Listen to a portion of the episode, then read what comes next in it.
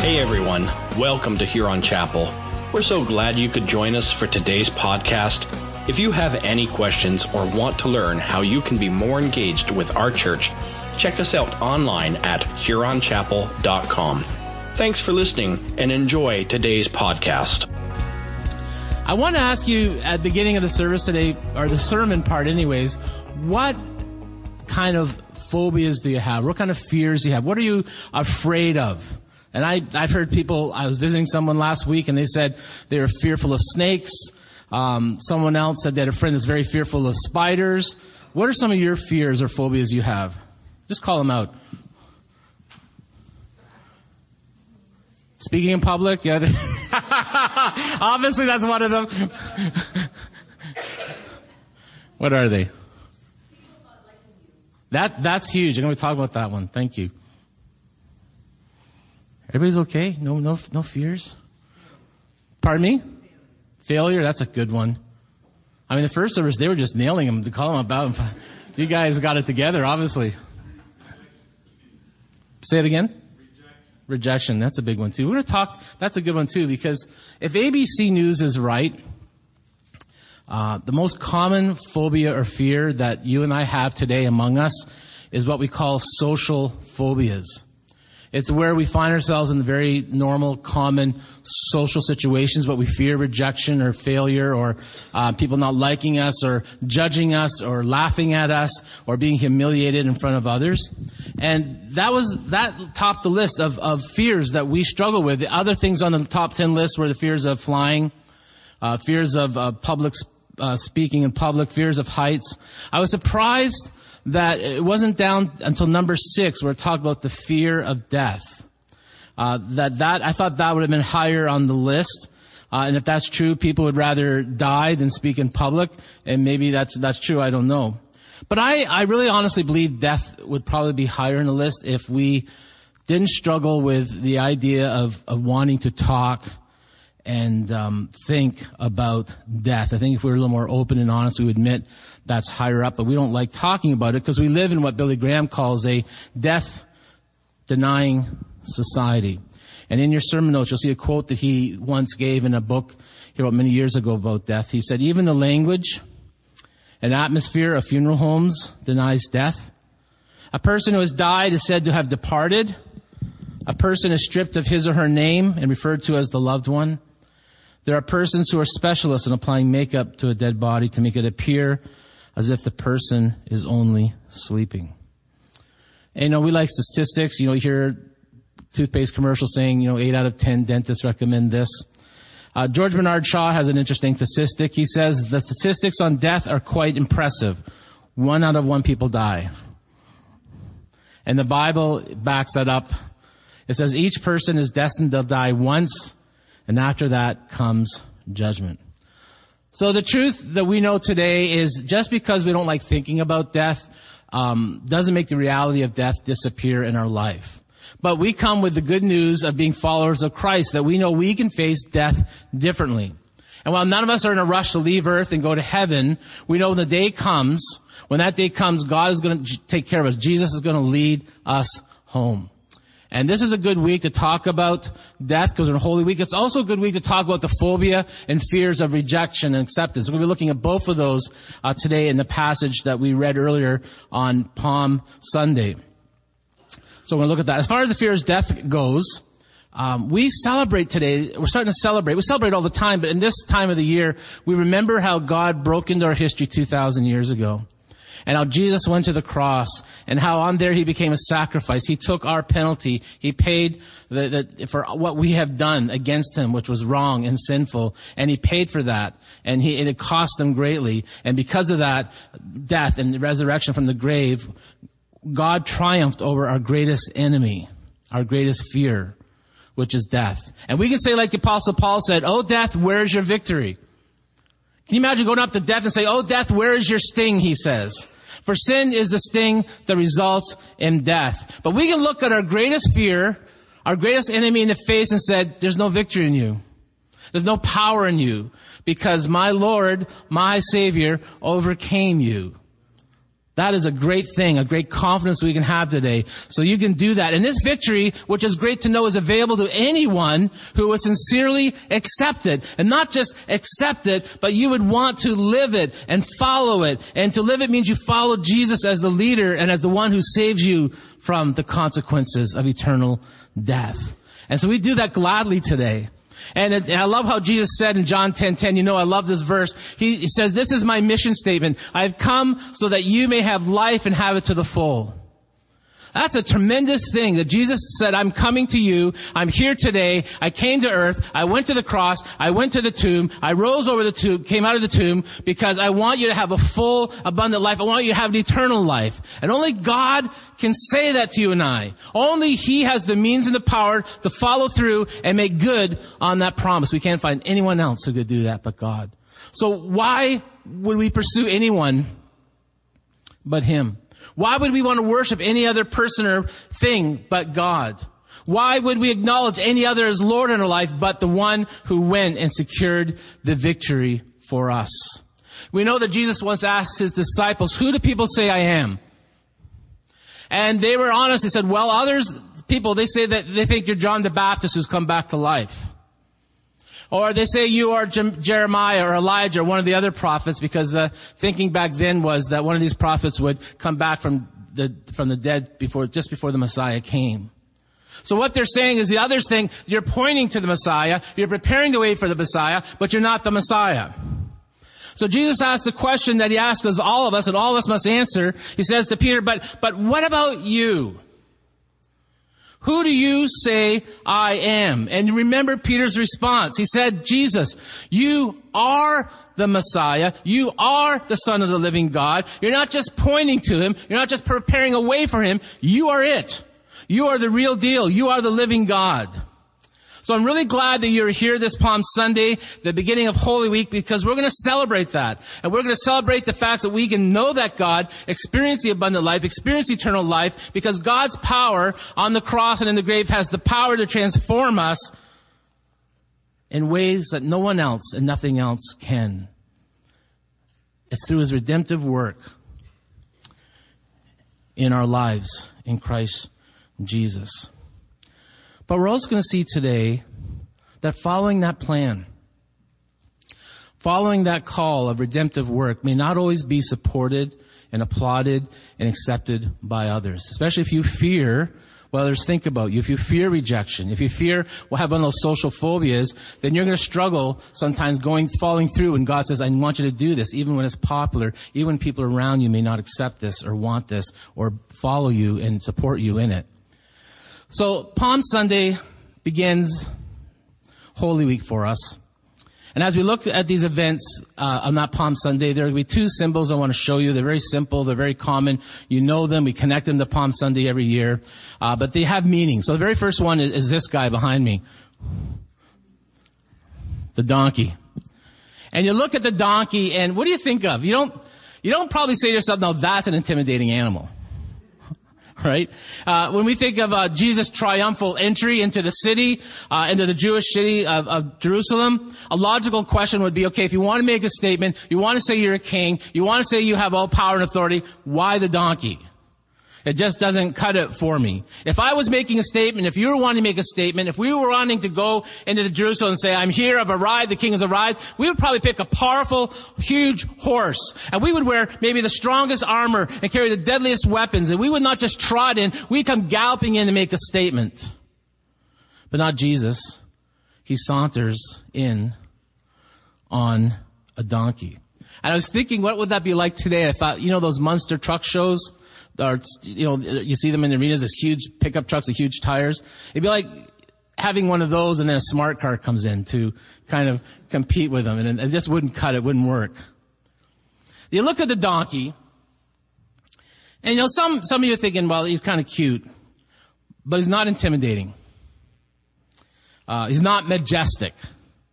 The Roman soldiers in Jesus' day, they rode majestic, fancy, strong, powerful horses. They made an impression that we have power and we have authority, we have strength. The donkey doesn't do that. But you see, Jesus didn't need a horse or a chariot to make the statement he was wanting to make. Because back in Zechariah 9 9, there's purpose in what he's doing. It tells us there was a prophecy, the prophecy that where said the Messiah, when he comes to Jerusalem, he'll be riding on a donkey. And we read that today, Matthew 21, verse 1 to 7. We'll look at it again.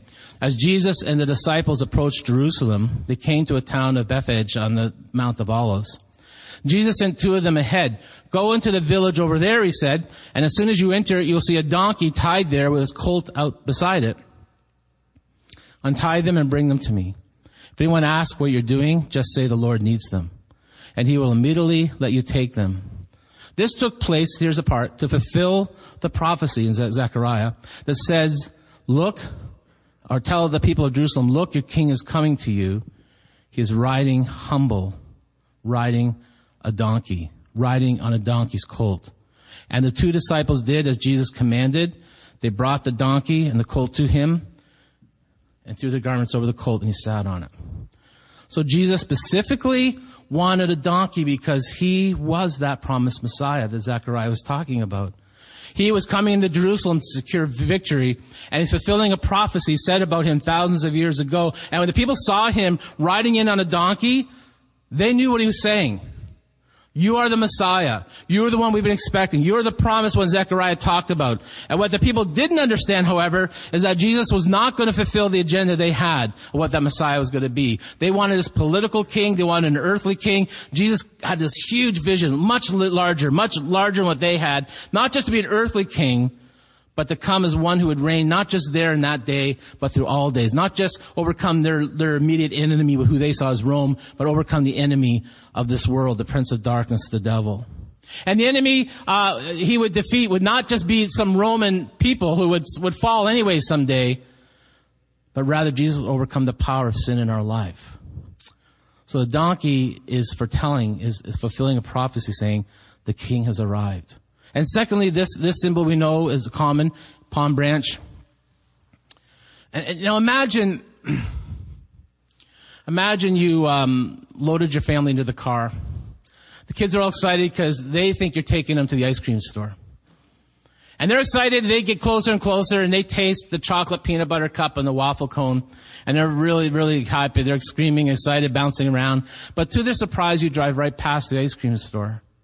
And, and you go all the way to the airport and you go there and you get on the plane and you take them to Paris. A trip of a lifetime. They, you know, they should be happy. They should be ecstatic, but they're not. Instead of ice cream, they're getting Paris. They get to go down uh, the Seine River on Friday night and on a boat and see all the people tango dancing along the shores. This amazing, beautiful thing. But they don't think so because this is not what they were expecting. It didn't fit in their idea of what should would be a good thing. And most of us maybe aren't prepared to surprise our kids with a trip to Europe, but the story gives us an understanding of what was happening in Jesus' day, how the, what the people were expecting and what God was doing. They thought the king was coming to overthrow a government. Jesus, no, I'm coming to overthrow a greater enemy than that. And we read again the rest of Matthew 21, 8 to 11. Most of the crowd spread their garments on the road ahead of him, and others cut branches from the trees and spread them on the road. Jesus was in the center of the procession, and the people all around him were shouting, Praise God for the Son of David. Blessings on the one who comes in the name of the Lord. Praise God in the highest heaven. And the entire city, the entire city of Jerusalem was in an uproar. As Jesus entered, it said, Who is this? They asked. And the crowds replied, It is Jesus, the prophet from Nazareth in Galilee. So they, they, they got the palm branches, which was a sign of victory, and start waving them. Victory has come today. They took their coats and laid them down on the ground because a king was coming into their city, and they wanted to honor him. They could almost taste the sweet goodness of freedom. Finally, finally Messiah is coming. Finally, the Roman government's going to be kicked out. Finally, we will, well, we will experience the freedom that we've always hoped for. But the crowd would soon discover that Jesus did not come and give the kind of freedom that they had limited him to, what they thought. He didn't come set up a political kingdom. Instead, he went above and beyond what they imagined. He was a spiritual king, not just an earthly king. His victory, his ultimate victory would not be over men sitting in government, but over sin and, and, and the hold and the grip it has on us who set, that, that sin separates us from God the Father. And he wanted to defeat that. And that's what people, not just in Jerusalem's day, but in our day, here today, would, would be affected. He wanted to make an impact, not just uh, a, a, for that group of people in that day, but for all people including us here today. But not everybody got that. They didn't understand that. The disciples didn't really fully understand. It says in John's gospel, his disciples did not understand at the time this was a fulfillment of prophecy. But after Jesus entered into his glory, they remembered what had happened and realized, ha, these things have been written about him. So hindsight's good, but we gotta trust Jesus ahead of it, what he's, knowing what he's doing.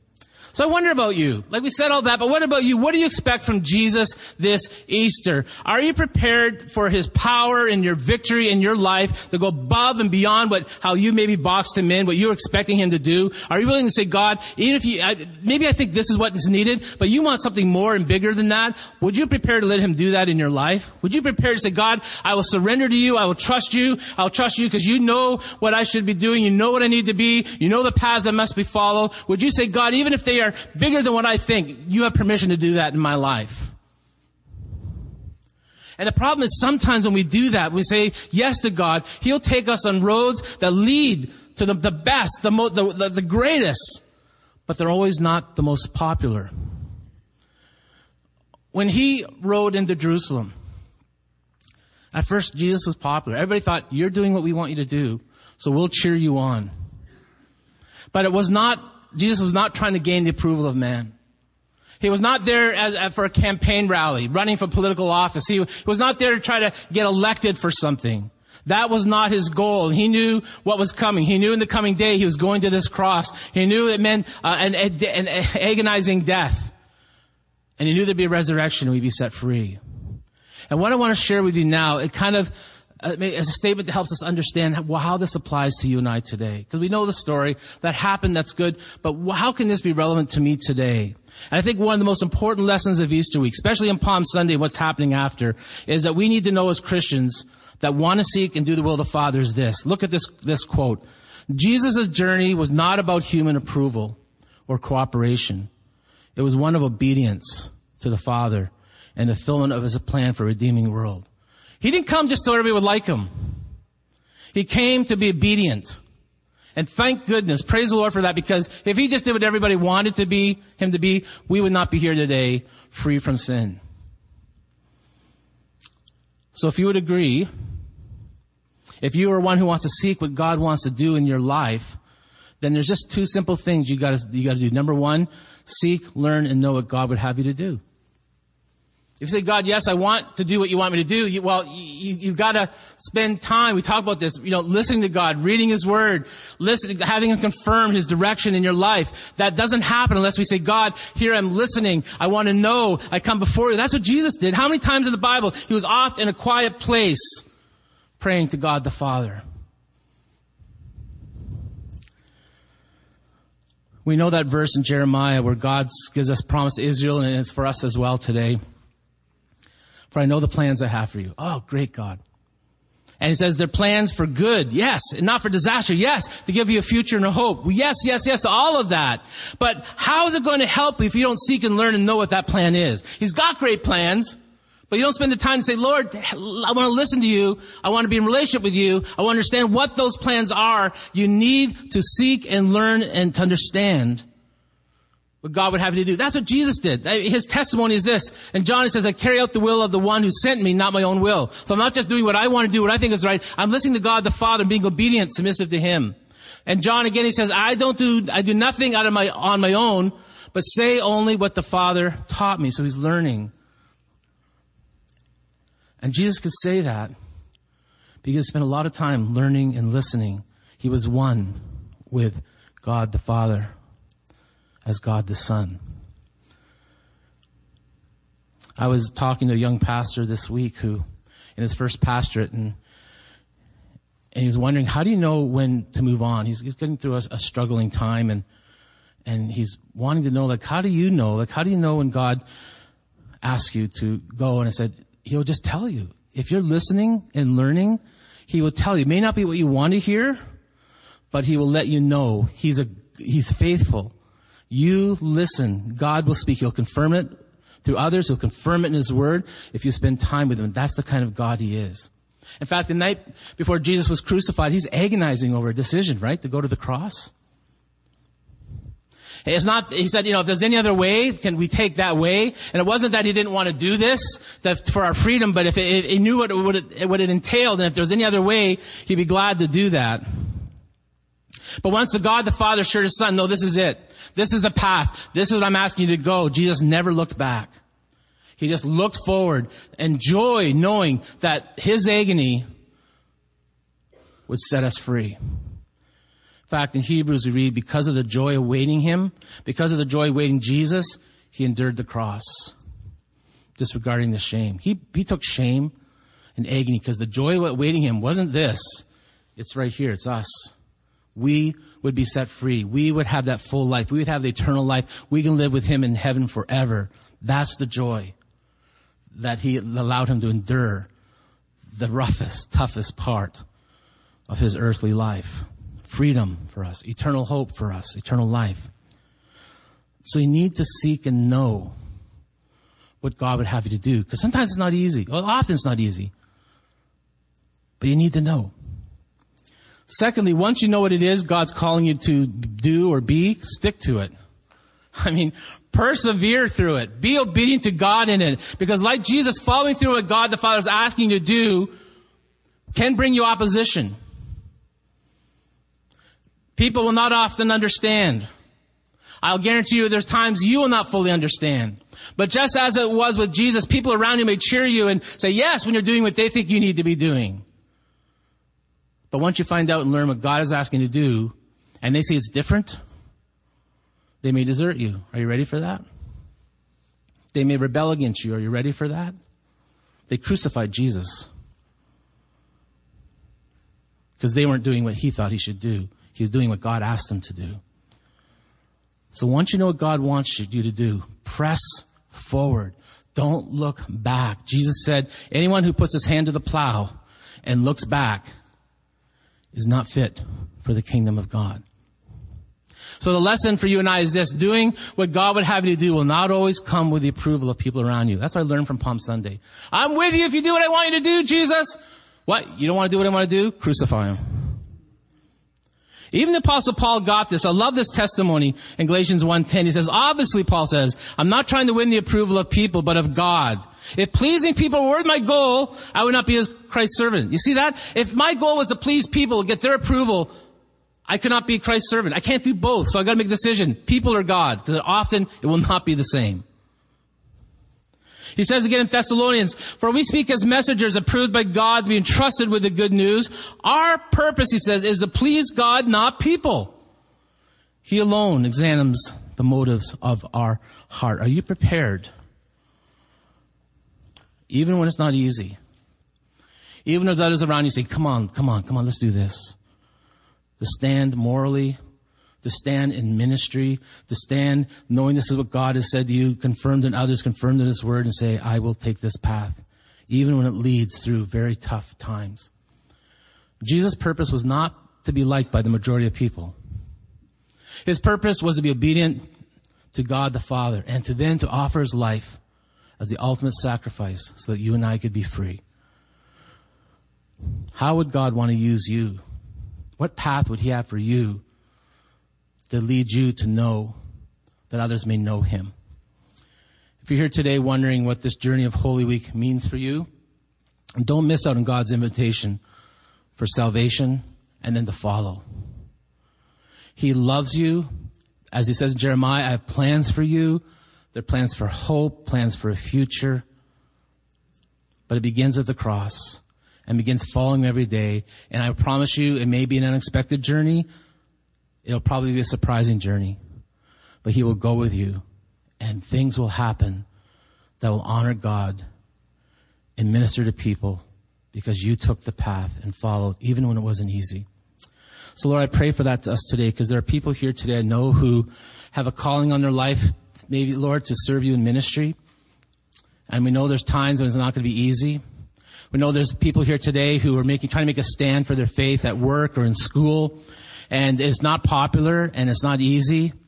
But God, would you give them the strength, remind them, confirming them time and time again, your love for them, your direction for them, the hope you have for them. Bring around other Christians to affirm and confirm, Lord, your call and your direction for their life. We pray in Jesus' name.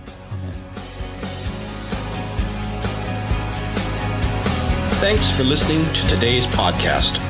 We make these messages available to give you a window into our church, but also an open doorway for you to enter into our community. Our Sunday services are at 9 a.m. and 11 a.m., and we look forward to seeing you soon. Please remember to visit HuronChapel.com for more information about our church.